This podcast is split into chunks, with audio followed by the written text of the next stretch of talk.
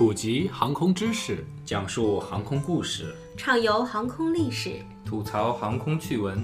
哎，我这句怎么不押韵欢迎收听东半球最专业的航空科普网络电台《航空大话》。航空大航，空大话航》。空大话。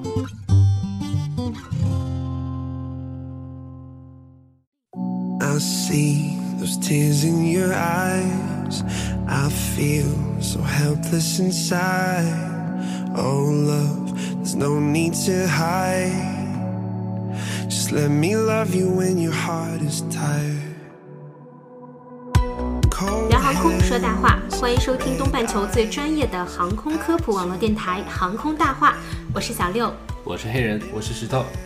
继二零一七年五月五日中国大飞机 c 九幺九成功首飞之后，5月二十八日，俄罗斯联合航空制造公司 UAC 的 MC 二幺客机在完成了地面滑行测试之后，成功首飞。MC 二幺飞机呢，其实有两个版本，一个是 MC 二幺杠两百和 MC 二幺杠三百。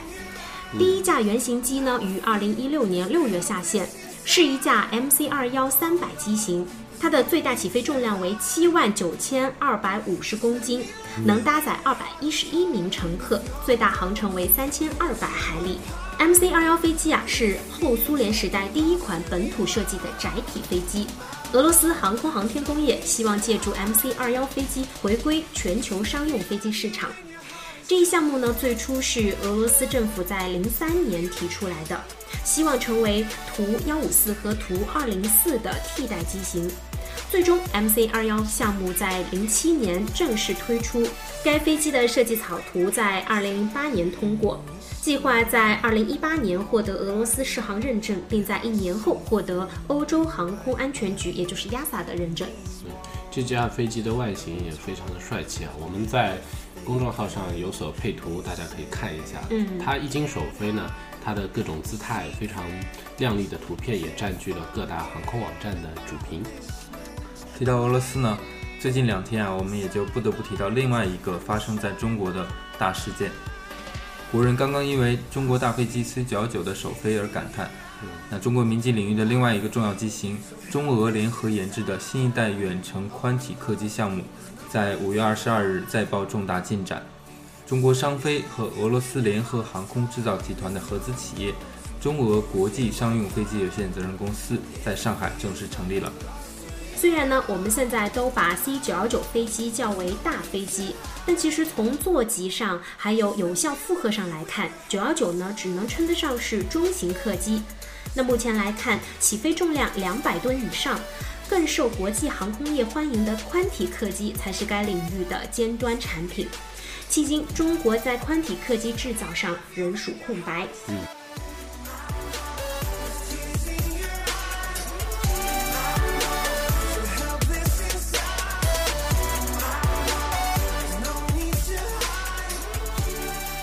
据预测呀，中国未来将需要六千架左右的客机，其中远程宽体客机大约在一千架左右。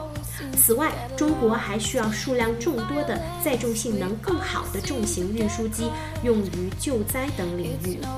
所以，拥有宽体客机、重型运输机制造技术和能力，多年来一直是中国航空业的核心追求。中俄两国一个有钱，一个有突出的技术。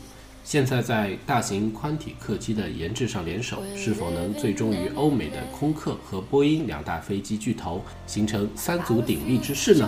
我们拭目以待。中国商飞董事长金壮龙、总经理贺东风、俄罗斯联合航空制造集团总裁斯柳萨里、苏霍伊民用飞机公司总裁马萨诺夫出席了合资企业成立大会。金壮龙表示，中俄国际商用飞机有限责任公司将按照市场化、规范化原则，在全球招标，优先选择经验丰富、产品具备足够市场竞争力、愿意共担风险的供应商参与研制。合资公司欢迎并鼓励更多的供应商在本土投资或合资进行配套生产。中俄双方目前已确定远程宽体飞机系列化发展方案，完成飞机及指标初步定义，明确了基本的1.2万公里的航程和280座的座级。飞机将大量采用复合材料技术与先进的航电、飞控系统，设计指标与 A 三五零、七八七相比，将有百分之十到百分之十五的效率提升。新客机的总装将在上海完成，双方将采用全球择优选择供应商的方式，但当天呢并没有对外公布正在与哪些供应商沟通。近期项目将转入初步的设计阶段，将对系统和设备供应商进行问询，总装将在上海完成。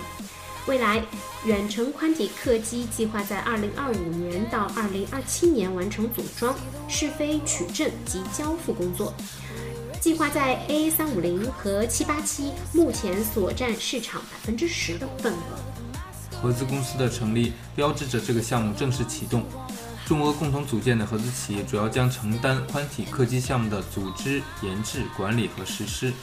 公司总部和总装线设在上海，研发中心设在莫斯科。双方的具体分工还在研究当中。投资采用完全对等的方式，各投资百分之五十。合资公司将按照现代企业治理结构组建，也就是会设董事会和监事会。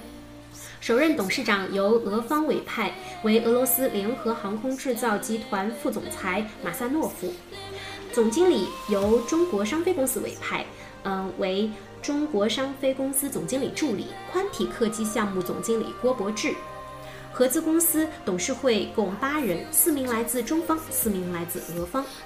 未来这家公司将按照市场化、标准化原则在全球招标，优先选择经验丰富、产品具备足够市场竞争力、愿意风险共担的供应商参与研制。合资公司欢迎并鼓励更多的供应商在本土投资或合资进行配套生产。斯柳萨里在接受采访时表示，中国合作伙伴研发了支线 AIJ 二幺和干线客机 C 九幺九。俄方呢也有相似的两款客机，双方在研发这四个型号的过程中，其实都积累了非常丰富的经验。是的，嗯，从技术角度来看，宽体飞机确认要采用复合材料，这个是关键技术有需要攻关的地方。俄方呢在这方面有着较丰富的经验，无论强度以及其他技术要求，都可以满足宽体飞机的要求。作为俄总统普京专机的俄罗斯双通道宽体客机伊尔九六的相关技术是否会用在新型宽体客机上呢？斯柳萨里表示，新型宽体客机与伊尔九六采用的技术有着重大的区别，比如发动机油耗、飞机的生命周期等等。当然，相关的这个研制经验会用到这个宽体客机上。但新型飞机必须采用最先进、最优化的方案，包括气动、发动机、电传系统等关键技术。也就是说，我们一定要用最好的。对，没错。嗯，中俄为什么这么看重这次合作，这么看重新型宽体客机项目呢？据马萨诺夫介绍，宽体客机在全球民航市场上有着极其特殊的地位。从数量上看，宽体客机在全球所有民机中的比例低于百分之二十。但总市值占全球民机总市值的百分之五十以上。根据俄方预测，在二零二三年至二零四五年间，全球宽体客机的需求量将超过七千架，其中百分之十五的需求来自中国，百分之五的需求来自俄罗斯和独联体国家。他表示，新型宽体客机将在新的技术平台上进行研制，相比波音七八七与空客 A 三五零，中俄宽体客机的成本将节约百分之十到百分之十五。细心的听众啊，刚才我们也介绍了它的技术水平，我们呃之前也说了，预计将提升百分之十，就是性能。嗯，之前说到性能预计将提升百分之十到百分之十五，这里又说到成本将节约百分之十到百分之十五。那这样来看的话，它的性价比还是很高的。对，有竞争力的。对，对于最最敏感的何时首飞交付以及双方投资的数额。斯柳萨里表示：“我们计划在2025年至2027年完成首飞及首架机的交付，当然这取决于研发进展。投资呢，则采用完全对等的原则，至少是数十亿美元量级。”在大飞机 C929 首飞之后，一些网友啊将新型的宽体客机称为 C929。对此，马萨诺夫表示：“关于如何命名，俄方做了很多的前期工作，但目前还没有确定，近期将会和商飞共同讨论。”是的，我们呢也期待中俄共同研制的宽体客机能够早日成型、早日首飞、早日投入到全球宽体飞机呃运营的这个大市场中。同时呢，航空大话也会持续为大家关注宽体客机的研制进展。感谢大家收听本期节目，我是小六，我是黑人，我是石头，我们下期节目再见。再见。再见。